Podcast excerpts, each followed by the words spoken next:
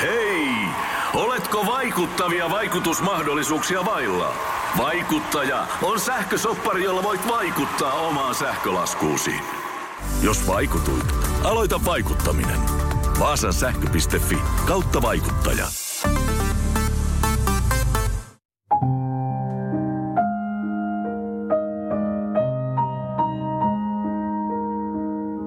Tervehdys, olen Tero Takseli ja toivotan teidät tervetulleeksi Tuonala podcastin pariin. Tässä jaksossa puhumme asiasta, josta jokaisella meillä on varmasti mielipide puolesta tai vastaan. Aiheena on nimittäin eutanaasia eli armo murha. Sehän tulee kreikan kielen sanasta euthanatos, joka tarkoittaa siis hyvää kuolemaa ja käytännössä Eutanasia on tarkoituksellisen kuoleman aiheuttamista parantumattomasti sairaalle oikeustoimikelpoiselle ihmiselle, joka sitä toistuvasti pyytää ja jonka elämänlaatu sairaudesta johtuen ei ole enää inhimillisesti katsoen ihmisarvosta. Menikö tämä kuvaus oikein? No muilta osin, mutta mä en käyttäisi termiä armomurha, koska murha on, on pahantahtoinen teko, jolla tuotetaan toisen ihmisen kuolema ja eutanasiassa on kysymys kuitenkin kärsivä ihmisen auttamisesta, niin se murhatermi ei oikein, vähän niin kuin itsemurhakaan ei ole tässä yhteydessä niin kauhean hyvä termi. Niin, mulla on Minulla on vieraana niin tänään yli 25 vuotta saattohoidon parissa työskennellyt lääkäri Juha Hänninen. Olet ollut Terhokodin johtaja ja tällä hetkellä työskentelet syöpäsairaala Dokratesissa erikoispätevyytenäsi palliatiivinen lääketiede. Ja keväällä 2019 sinut valittiin Exitus ryn hallituksen jäseneksi ja lääketieteelliseksi asiantuntijaksi. Exitus ry on siis uskonnollisesti ja poliittisesti sitoutumaton yhdistys, jonka tarkoituksena on myötä vaikuttaa siihen, että Suomeen saadaan aktiivisen eutanasian salliva laki. Mennään noihin termeihin kohta myöhemmin. Mutta kerrotko hieman tuosta Exitus ryn toiminnassa, ketä siihen oikein kuuluu ja minkälaisia vaikutustapoja teillä on? Minun liittymiseni eksitukseen on enemmänkin sitä, että toimin siinä nimenomaan lääketieteellisenä asiantuntijana ja tuotan siihen materiaalia ja tietoa, että mä en ole syvällisemmin ollut mukana tässä yhdistystoiminnassa sinänsä, vaikka olen hallituksesta tällä hetkellä mukana jäsenenä, mutta tämähän on pieni yhdistys tällä hetkellä. Siinä on jäseniä vähän reilu 300 aktiivisia jäseniä, kun esimerkiksi Hollannissa niin tämmöisessä hyvä arvokas kuolemayhdistyksessä on 140 000 jäsentä. Sen pistää pikkusen tätä suhteuttaa näitä asioita, mutta tämä tarkoitus on nimenomaan toimia julkisuudessa ja ottaa kantaa asioihin julkisuudessa – ja edistää tätä mahdollista tulevaa lainsäädäntöä. Niin, Hollannissa on siis tämä eutanasia sallittu. Tai siis itse asiassa, jos ihan tarkkoja ollaan, niin, niin eutanasiaa ei ole määritelty, tai sitä ei ole rikoslaissa määritelty ää, rikokseksi Hollannissa ja Pelkiässä. Se ei ole kummassakaan maassa sallittua, mutta jos toteuttaa tietyt edellytykset ja noudattaa protokollaa, niin silloin sitä ei joudu syytteeseen. No, tähän heti kärkeen niin sellainen ehkä vähän laaja kysymys, mutta minkälainen hyvän kuoleman sinun mielestä pitäisi olla? Mitä siihen kuuluu? Muutamia semmoisia asioita. Se on varmaan, no siihen voisi, tulee vastaus aika kliseemäinen toisaalta, että, no, että jokaisella on vähän oma, oma tyylissä tai tapansa, mitä siltä toivoo, mutta että ehkä siihen ei liity kipuja ja erilaista kärsimystä, et, jotka on vältettävissä ja lievitettävissä, niin ihan niin kuin omalla kohdallani ajatellut, että se tapahtuisi sellaisessa paikassa, missä on ihmisiä, jotka on läheisiä ja välittää siitä, mitä tapahtuu, niin siinä on jo aika paljon hyvää kuolemisen piirteitä. Niin tuossa oliko viime viikolla taidettiin uutisoida erästä, en nyt muista nimeä enää, Blues tai tämmöistä rock plus musikosta, joka hän oli keikalla sanoi, että pyydän anteeksi ja koki itsensä huonovointiseksi ja sen jälkeen kaatui ihan suoraan, että saapat jalassa, niin sehän on myös jollain, että haluaa sitten lähteä niin kuin kesken työn. Se on no. ehkä osittain myöskin fantasia semmoinen, että ihmiset toivoo, että saisi niin kuin kuolla joutumatta kokemaan sitä kuolemista. Ja se aika harvalle se toteutuu kuitenkin. Ja toisinaan sekin on aika traumaattista, jos ihminen yhtäkkiä vaan kupsahtaa ja poistuu. Se voi olla muille traumaattista. Tietysti sille, joka kuolee, niin se, ei sillä sitten enää ole mitään väliä hänelle. No sitten jatketaan tuosta hieman, että minkälainen sitten huono kuolema voi olla pahimmillaan? No se voi olla esimerkiksi tukehtumiskuolema. Se voi olla sellainen, että ihminen kokee, että hänen elämänsä on täysin turhaa, tarpeetonta ja merkityksetöntä ja pitää sisällään vain kipuja ja kärsimystä, joita ei saada lievitetyksi riittävästi. Et yleensä siihen liittyy semmoinen tunne siitä, että elämä on vaan pelkkää kuoleman odottelua ja se on kurjaa koko ajan ja ketään ei tunnu oikein kiinnostavaa, mitä minulle tapahtuu tuntuu siltä, että monella on se huoli myös siitä, että jättääkö niin mitään, mitään merkkiä, mitään mustajälkeä tähän maailmaan. Että jollain tavalla pitäisi toivoa ainakin ihmiset sen, että heidät muistettaisiin sitten kuoleman jälkeenkin. Jos saattohoitopotilaalla on näitä, kuten äsken mainitsit, täysin sietämättömiä kipuja kuoleman lähestyessä, niin hänen tietoisuuttaan voidaan alentaa lääketieteellisen keinon, eli puhutaan tämmöisestä palliatiivisesta sedaatiosta.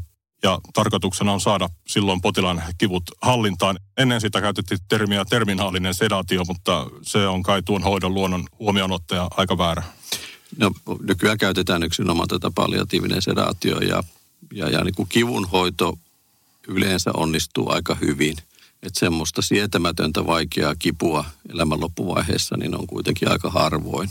Et kyse yleensä se, jos joudutaan turvautumaan tämmöiseen palliatiiviseen sedaatioon, eli ihminen vaivutetaan lääkkeellä tiedottomuuden tilaa odottamaan sitä kuolemaansa, niin se liittyy siihen, että hengitystiet on menossa tukkoon, uhkana on tukehtumiskuolema, tai sitten tällainen elimistön tavallaan niin kuin yleinen pettäminen, johon voi liittyä tämmöistä hoidolle reagoimatonta sekavuutta ja deliriumia ja tällaista, jolloin ihminen toimii siten, että hän tekee sen oman olemisensa hyvin epäarvokkaaksi. Siihen liittyy kaikenlaista sekavaa toimintaa ja, ja, ja kaatuilua ja putoilua ja niin edelleen. Siis onko siinä tarkoitus siis se, että potilas vaivutetaan uneen ja pidetään häntä siinä niin kauan, kun hän nukkuu sitten lopulta pois vai miten se katsotaan, että tietyt oireet saatu hallintaan, että tullaanko sitä niin sanotusti takaisin vielä? No sehän se idea on, että se periaatteessa on mahdollista, mutta silloin me puhutaan kuolevista ihmisistä, joilla on vaikka tukehtumisen uhka tässä, niin eihän siinä tule sellaista tilannetta, että sitä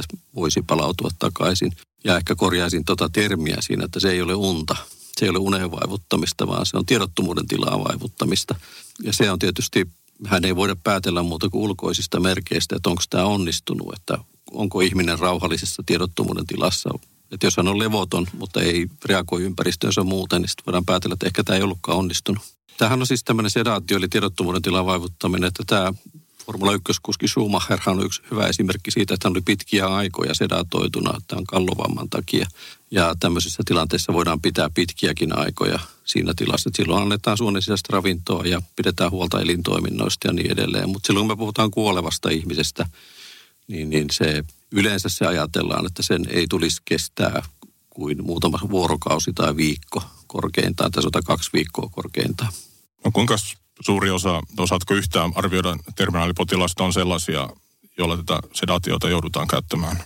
No siitä on tehty selvityksiä, tutkimuksia, mutta ei tarkkoja tietoja Suomesta ole, että ehkä voisi sanoa, että liian vähän on se, mitä pystytään sanomaan, että että minusta se on niin kuin lääkärin moraalinen velvollisuus ja potilaan oikeus saada tämä sedaatio sen loppuvaiheessa, jos ei muilla keinoin saada sitä tilannetta rauhoittumaan. Niin tosiaan eutanasiasta tulee siis helposti mieleen se, että halu kuolla perustuisi ainoastaan näihin elämän loppuvaiheen sietämättömiin kipuihin, mutta ö, minkälaisia perusteluja varmasti näihin törmännyt, niin eutanasia pyytävät yleensä esittävät muuta kuin tämä Pelko siitä tukehtumiskuolemasta, pelko kovista kivusta. No Suomessahan ei tietysti eutanasiapyyntöjä esitetäkään, koska se täällä ei ole mahdollista, että se on, on rikoslaissa kielletty, kiellettyä. Mutta tota, no, kun mä vierailin tuossa marraskuussa Hollannissa ja Pelkiässä ja tutustuin tilanteeseen siellä ja lukenut niitä raportteja sieltä, niin, niin kyllä ne useimmiten on tämmöisiä hyvin moninaisia ongelmia, että siellä liittyy psyykkistä ongelmaa, siis y- yhteydessä siihen, että on, on vaikeita kipuja, on vaikeita hengitysoireita, on monenlaisia vaikeita oireita ja, ja siinä, että se kuolema ei ole tulossa just siinä muutaman päivän tai viikon kuluessa. Siellä on esimerkiksi ollut tämmöinen äh, rintasyöpäpotilas, jolta poistettiin rinta ja sitten se tulehtui niin pahasti, meni kuolioon ne, ne leikkausalueet ja se eteni tämä kuolio ja, ja sitten lisäksi oli keuhkopesäkkeet ja hän niin kuin oli sekä kivulias, hän oli hengitysvaikeuksia, hän oli liikuntakyvytön, toimintakyvytön ja semmoisessa tilanteessa hän sitten pyysi eutanasiaa ja sai sen Hollannissa. Törmäsin, kun vähän tein tuota taustatyötä, niin tämmöisen termin kuin passiivinen eutanasia, niin mitä se tarkoittaa sitten ja onko siinä kanssa sitten vähän, jos sanotaan, että arvonpurha on väärä termi puhua eutanasiasta, mitä tuo passiivinen eutanasia sitten tarkoittaa? Se on minusta lähinnä käsite sekaannus, että eutanasiahan on aktiivinen elämän päättäminen potilaan omasta pyynnöstä. Että se, että jos me tehdään joku, joku passiivinen aktiivinen teko, niin tässä on niin kuin kaksoisnegaatio, ne kieltää toisensa. Että passiivisella eutanasialla on tarkoitettu yleensä sitä, että tehdään joku hoidon rajauspäätös, että ei anneta nesteytystä jossain tilanteessa enää, koska nähdään, että se ei ole hyödyllistä. Tai joku muu tämmöinen vastaavat. Se, minusta ne on niin kuin tällaisia hyviä hoitokäytäntöjä, jotka on nykyään hyväksyttyjä, eikä mitään passiivista eutanasiaa. Niin, eutanasia on siis Suomen lain mukaan kielletty, mutta se mikä ei ole erikseen kielletty on avustettu itsemurha. Siinä lääkäri saattaa potilaan haltuun lääkkeitä tai jonkun muun keino, millä hän itse potilas siis jälleen vakaassa tahdosta ja oikeustoimikelpoisena päättää elämänsä. Suomessa ei avustettua itsemurhaa mahdollistavia yksiköitä, yksiköitä ole, mutta esimerkiksi Sveitsissä kylläkin, josta keskustelemme hetken päästä lisää, niin Oletko ikinä törmännyt, että potilas olisi esittänyt sinulle tai oletko kuullut, että kollegalle jonkunlaisen tämmöisen pyynnön? Olen törmännyt ja olen kuullut ja itse asiassa suurella osalla esimerkiksi loppuvaiheen syöpäpotilasta on käytössään lääkkeitä, joilla he voisivat sen tehdä koska tahansa itsemurhan. Että tämä on, käytännössähän se on enemmänkin ohjeiden neuvojen antamista, että kuinka paljon pitäisi ottaa. Mutta Suomessaan ei ole yhtään ennakkotapausta, sellaista oikeustapausta olemassa, että olisi käsitelty oikeudessa sellaista tilannetta, että lääkäri olisi itsemurha tarkoituksessa antanut ihmisille lääkkeitä käyttöön. Hän olisi ottanut ja tehnyt itsemurhan. Ja sen takia tästä niin kuin ei ole semmoista selvää näkemystä, että mitä siitä seuraisi. Vaikka se ei ole rikoslaissa kielletty, niin lääkärillä on kuitenkin potilaan suojeluvelvoite.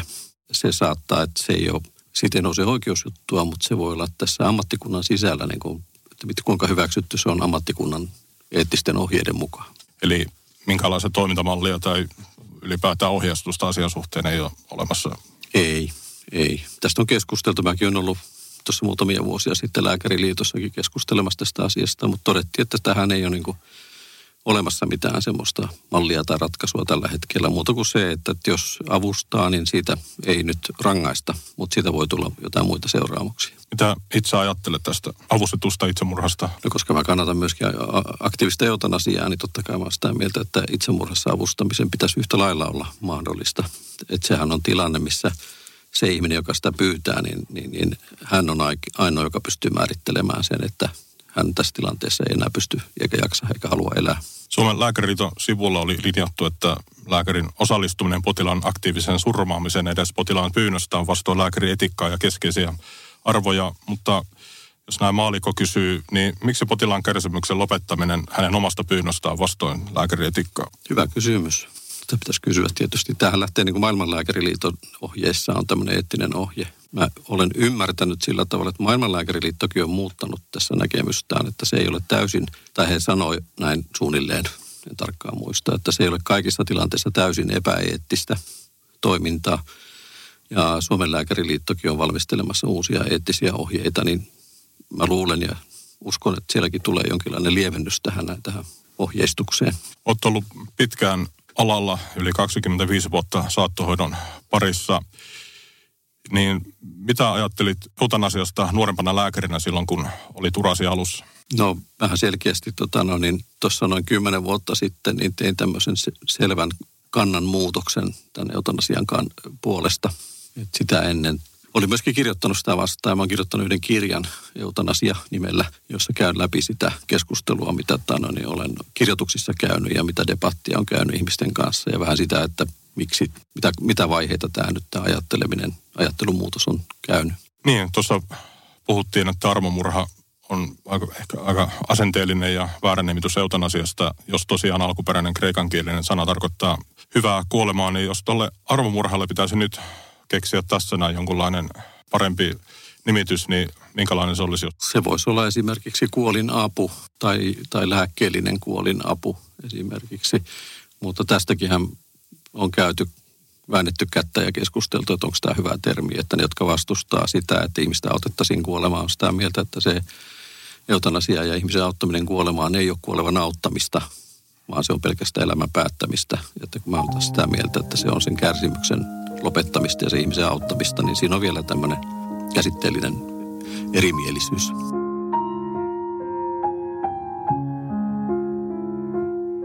Yle ja taloustutkimus teettivät vuonna 2016 tutkimuksen, jossa suomalaista kysyttiin, että hyväksyvätkö he eutanasiaa, eli pitäisikö ihmisellä olla oikeus saada kuolin apua Silloin kyselyn vastanneista 73 prosenttia oli kuolinavun kannalla ja joskin yli 64-vuotiaasta sitä kannatti enää 59 prosenttia. Ja olen ymmärtänyt, että tässä tutkimuksessa että se käsitti yhden kyllä tai ei kysymyksen ja siinä ei eutanasiaa silloin eriksensä selitetty, jolloin jotkut kyselyn vastanneista olettivat sen tarkoittavan esimerkiksi aivokuolen potilaan irrottamista hengityskoneesta, mikä ei siis ole eutanasiaa. Ei Niin ole mitä eutanasiaa. muita tällaisia väärinkäsityksiä tähän liittyy tähän eutanasiaan? No ei esimerkiksi lääkärikuntakaan aina tiedä sitä, että mikä on eutanasia ja mikä on ää, esimerkiksi hoidosta pidättäytymistä tai jonkun hoidon lopettamista, jonka seurauksena, tämä on hyvä esimerkki, tämä hengityskoneen sulkeminen, niin, niin, niin kyllähän sen seurauksena ihminen kuolee. Se ei ole kuitenkaan eutanasiaa, koska se ihminen ei pysty sitä pyyntöä siinä enää esittämään. Mutta tää no, niin kyllähän se esimerkiksi vaalikoneessa kysyttiin kansanedustajaehdokkailta viimeksi, niin 120 tai siis kansanedustajilta, niin 120 200 oli eutanasian kannalla. Sitten kun tämä kansalaisaloite meni eduskuntakäsittelyyn, niin, niin nämä luvutkin kääntyi toisinpäin sitten, kun se käytännössä piti ottaa kantaa siihen niin kuin päätöksentekoon. Osaatko kertoa yhtään, että minkälainen kannatus tällä asialla on vakavasti sairaiden tai loppuvaihetta elävien ihmisten keskuudessa? Voi, vai voiko meillä terveellä olla aivan väärä käsitys siitä, mitä vakavasti sairaat omasta elämästä ajattelevat? Siitä on aika vähän mitään tietoa suoranaisesti, että on tehty jotain tämmöisiä laadullisia tutkimuksia, joissa on selvitetty kuolemaan lähestyviä vakavasti sairaiden ihmisten ajatuksia ja, ja, ja niistä ei oikein voi vetää mitään selkeää, mutta kun tämä ei ole semmoinen mielipide, tavallaan niin kuin mielipidekysymys, vaan tämä on kysymys siitä ihmisen oikeudesta tehdä omaa elämänsä ja kuolemansa koskevia päätöksiä omalla kohdallaan. Ei ole olemassa, siis se on se että ei ole olemassa mitään universaalia kärsimystä. Että me voitaisiin määritellä, että, että tämän on, niin on olemassa kärsimysjana, ja kun se ylittää viisi siinä, niin sen jälkeen se eutanasia on ok. Vaan se on aina se, sen ihmisen kärsimys. Niin se on vähän kuin surussa ja surun käsittelemisessä, että siitäkään ei voi sanoa, että olet surut liikaa tai nyt se on kestänyt liian kauan tai muuta. Niin Vaikka sitäkin sanotaan kyllä, että mm. nyt se, tässä on mennyt jo näin kauan, että eikö sun olisi syytä lopettaa tuo sureminen. Tuossa lääkärikunnassa tosiaan niin eutanasialla on ilmeisesti, ymmärretääkseni vain 17 prosentin kannatus juuri edellä mainittujen seikkojen johdosta.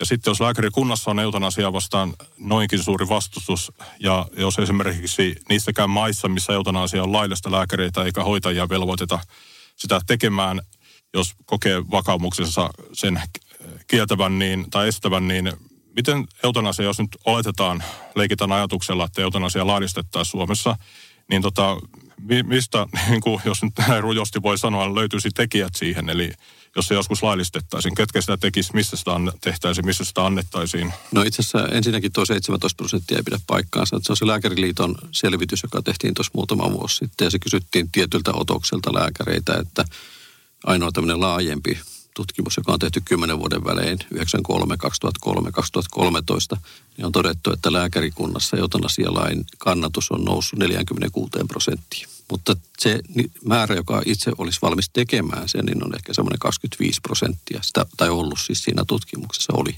sitä luokkaa. Että eutanasiahan tehdään, sehän vaihtelee. Hollannissahan se tehdään ihmisen kotona ja Belgiassa se tehdään sairaalassa.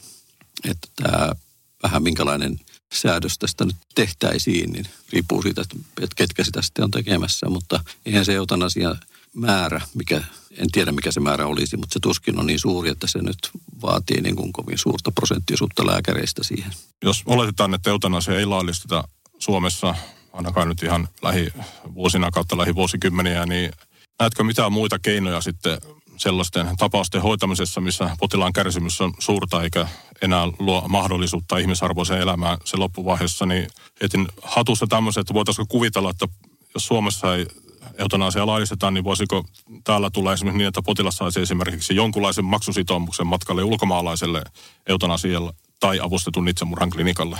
Se kuulostaa aika absurdilta ajatukselta, että, että tästä paitsi mä uskon, että se eutanasialaki tulee tässä näin, niin ei ehkä lähivuosina, mutta tämä on tässä sanotaan nyt tämän 20-luvun 2020-luvun aikana, että mä olen itse mukana tämmöisessä sosiaali- ja terveysministeriön työryhmässä, joka pohtii edellytyksiä eutanasialaille. Mutta sehän on vaan selvitystyötä, että se on poliittinen päätös sitten, päätetäänkö sitä tehdään vai. Mutta tämä sama keskustelu käydään koko ajan kaikissa muissakin maissa. Että Ruotsissa on vilkasta keskustelua tästä kuolinavun toteuttamisesta ja niin edelleen. Että kyllä se on, meillä on kuitenkin iso määrä sellaisia ihmisiä, jotka sitä tällä hetkellä niin, ää, vaativat itsellensä. Niin tuossa jo äsken tuotiin esille tuo Sveitsissä toimiva avustetun itsemurhan klinikka tai siihen erikoistunut klinikka Dignitas. Niin mitäs osaat sinä kertoa tästä klinikasta ja sen toiminnasta? Oletko päässyt tutustumaan sen? No ainoastaan oikeastaan nettisivujen kautta, että tano, siellähän on, on olemassa Siis tämä Dignitas on tämmöinen, jossa toteutetaan lääkkeellistä kuolinapua sellaisessa tilanteessa, jossa lääkäri arvioi, että no niin, siellä on myöskin oma lääkäri, joka arvioi, että täyttääkö tämä heidän kriteerinsä tämä tilanne. Sittenhän siellä on olemassa myös tämmöinen Exit-yhdistys, joka no niin, on vähän sitä mieltä, että kaikilla on oikeus kuolla, kun sitä haluaa. Joka sitten auttaa tuottaa materiaalia ihmisille, jolla he voi niin kuin tehdä oma, omia ratkaisujansa. Ja se nyt ei varmaan mikään niin kuin laajamittainen ratkaisu tähän ongelmaan, että jossain yhdessä pienessä keski-eurooppalaisessa maassa niin, niin tehdään, avustetaan ja sitten ihmiset menisivät sinne. Se on kuitenkin sadoissa se määrä, mitä se vuosittain tehdään näitä avustettuja kuolemia. Että jos meillä on tässä näin niin koko Euroopassa, niin varmasti on kymmeniä tai satoja tuhansia ihmisiä, ainakin kymmeniä tuhansia ihmisiä vuosittain, jotka kenties olisi, haluaisivat ja toivoisivat tätä, niin ei, ei se ole mikään ratkaisu. Exitus ry ei ilmeisestikään millään tavalla auta ihmisiä hakeutumaan tänne, mutta osaatko yhtään sanoa, ovatko he saaneet yhteisottoja tai ovatko te saaneet yhteydenottoja tämän asian tiimolta? No mä en henkilökohtaisesti ole saanut, mutta tota, no, niin tiedän, että muun muassa puheenjohtajaan on otettu aina silloin tällöin yhteyttä, mutta Exitus ry ei missään tapauksessa ole sellainen yhdistys, joka toimii välittäjänä tai toimii ikään kuin jotenkin tässä apurina itsemurhan tekemisessä, vaan tämä on tämmöinen yhteiskunnallinen vaikuttamisyhdistys. Kuinka iso tämä tarve ylipäätään niin olisi tämmöiselle? Sitähän mahdoton sanoa, että, no, että mikä se tarve on. Että ehkä tämä suomalainen kulttuuri ei sillä tue tämmöistä, sen tyyppistä toimintaa. Eihän missään muuallakaan ole syntynyt tämmöistä kuin Sveitsissä. Et Sveitsin lainsäädännössähän on erikseen määritelty, että, että siellä itsemurhassa avustaminen ei ole rikollista toimintaa, mikäli siihen ei liity taloudellista etua. Että jos se tapahtuu epäitsekkäistä syistä, niin silloin se on sallittua. Että, ja eihän tässä oikeastaan Suomessakaan varsinaisesti tarvittaisi mitään tällaista toimipistettä tai yhdistystä tekemään, vaan jotenkin tämä, se kuuluisi, se voisi olla niin kuin mahdollista kaikille ihan kotonaan itse toteuttaa oman kuolemansa silloin, kun se tilanne on semmoinen ja lääkäri olisi siinä mukana. Ja lääkärikuntaa koulutettaisiin sitten siihen osana? No se täytyisi jollakin tavalla tietysti osata myöskin tehdä. Että eihän, kyllähän se, että kun riittävästi ottaa mitä lääkettä tahansa, niin kyllähän siihen kuolee. Mutta se ei ole se idea siinä kuitenkaan, vaan että tämä, tämä Tämä täytyy tapahtua lääketieteellisesti hyväksyttävällä tavalla. Se täytyy olla kivutonta ja rauhallista ja arvokasta. Ö, turkulaisen Kaarina-kodin saattohoito lopetettiin hetkeksi, koska ympäröivät sairaanhoitoyksiköt alkoivat itse tarjoamaan tätä perustason saattohoitoa ja täten maksusitoumuksia Kaarina-kotiin ei saatu tai kyseistä yksikköä ei ilmeisesti aina edes tarjottu vaihtoehdoksi potilaille. Ja Vuodesta 2011-2019 Kaarina koti on tehnyt tappiota noin 1,8 miljoonaa euroa ja toiminut lähinnä testamenttivaroin. Myös Terhokodissa käytiin yhteistoimintaneuvottelut vuonna 2014, mutta ilman lähetettä sinne pääsee kylläkin omakustanteisesti. Ja sitten jos mietitään tuota Dignitas-klinikkaa, niin sinne hakeutuminen voi maksaa jopa 30 000 euroa ja hintaa nostattavat silloin mahdolliset potilaan kunnosta johtuvat matkalla tarvittavat erikoisjärjestelyt kuin myös vainajan kuljettaminen klinikalta takaisin Suomeen, niin voiko hyvästä kuolemasta tulla Suomessa varakkaiden etuoikeus?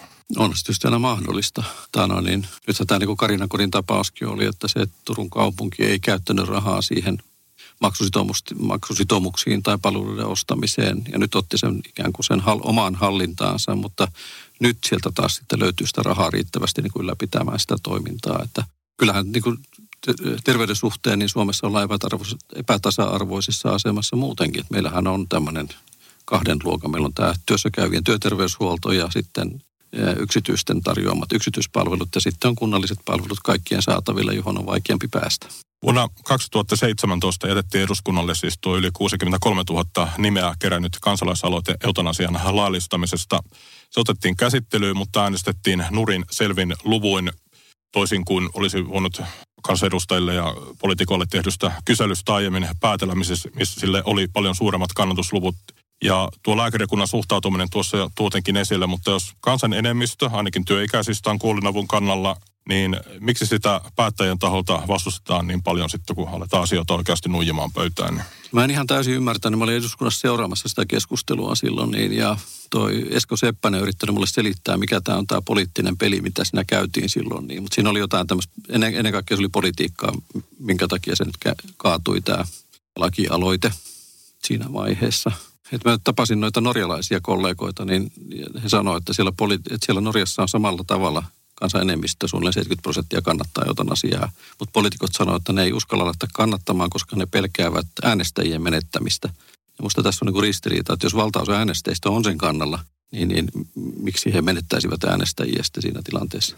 Pelkäävätkö esimerkiksi vanhukset sitä, että heidän tahtoaan ei oteta tarpeeksi hyvin huomioon ja eutanasia alettaisiin käyttää liian, en sano, että heppoisin perusteen, mutta epäselvissä tilanteissa mun ymmärtääkseni eutanasia niissä maissa kuin myös avustettu itsemurha niissä maissa, missä se on sallittua, niin sehän perustuu aika pitkälliseen lääketieteelliseen analyysiin. En tiedä, onko se oikea sana, mutta eihän sitä tehdä, sitä päätöstä tehdä sielläkään heppoisin perustein. Ei, se on valvottua ja kontrolloitua ja se perustuu sen ihmisen omaan pyyntöön, toistettuun pyyntöön, että tähän vedotaan monesti, että vanhukset ja vammaiset surmattaisiin sitten, jos meille tulisi eutanasialaki, niin eihän se suinkaan, eihän se suinkaan siihen johda. Että nämä on kaksi ihan, ihan eri, eri asiaa. Yleensä no, niin varsinkin muistisairaat, huonokuntoiset vanhat ihmiset, eihän he pysty mitään tällaista adekvaattia pyyntöä esittämään edes. Ei edes ymmärrä sitä, jos on oikein huonossa kunnossa, että mistä tässä on kysymyskään. Että tämä on enemmänkin semmoista pelottelua, että tämä olisi uhka. Myöskin Hollannissa ja Pelkiassa, niin tämähän on nähty, että se on pikemminkin niin kuin ehkä etuoikeus, että semmoista hyvin tiedostavat ja hyvin koulutetut ihmiset on yliedustettuja siellä, niin että jotka osaa vaatia omia, omia etuja. Kuinka paljon kirkolla ja käsityksellä elämän pyhyydestä on tässä sanavaltoa? Valitettavan paljon minun mielestäni. Että no, niin, mä kävin sarjassa ja hinkas televisiossa tästä väittelyä tässä näin joitakin kuukausia sitten ja emme me löytäneet mitään yhteistä näkemystä tähän asiaan. Ja sä uskot, että eutanasia joskus laillistetaan Suomessa? Öö, no mä, minusta näyttää siltä. Kyllä mä uskon siihen. Mä tietenkään voi tietää sitä. Kaikki edellytykset sille on olemassa. Että täällä kaikki ne jyrkimmin vastustavat kannat lukuottamatta kristillisdemokraattista puoluetta, niin, niin on, on tota, selkeästi alkanut tulla siihen lähemmäksi sitä eutanasian hyväksymistä.